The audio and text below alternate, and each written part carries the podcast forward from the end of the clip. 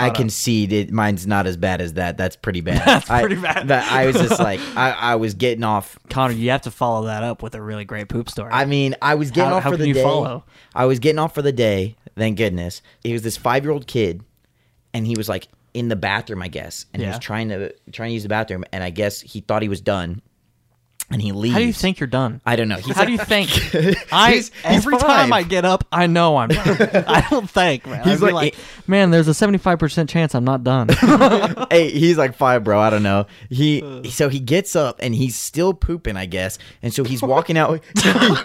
he, he, he poops. dribbling from his britches. So no, but it's like solid too. So so he poops, he poops. He drops like two deuces on the way out of the the like oh. bathroom, which is also the locker That's like room. Three poops. Yeah, he man. drops like he drops like two right there. He walks out.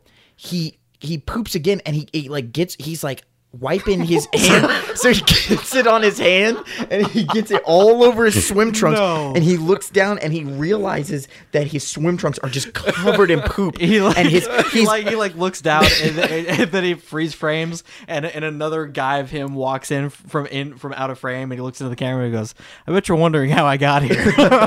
he yeah, it's pretty bad. And and and he starts like he's like touch himself so he gets poop all over his skin. He's got it on his face and his hair. And you're kidding. and You're kidding. His five year old brain decides somewhere. He's like, you know what? My pants are covered in and he's just like, you know, you know what I'm gonna do?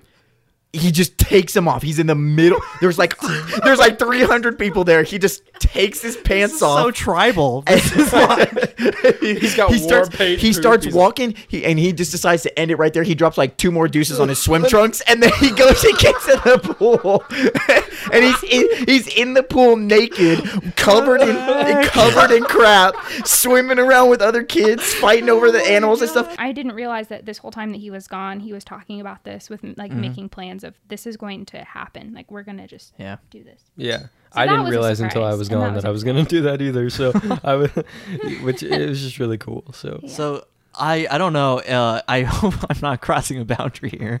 I think I told you this the other day though. Uh, are you guys afraid of like missing out on the single experience since you guys are so young? no. No? no, because I, I, I don't so really young. know what She's the single old. Experience is, but Yeah, I don't.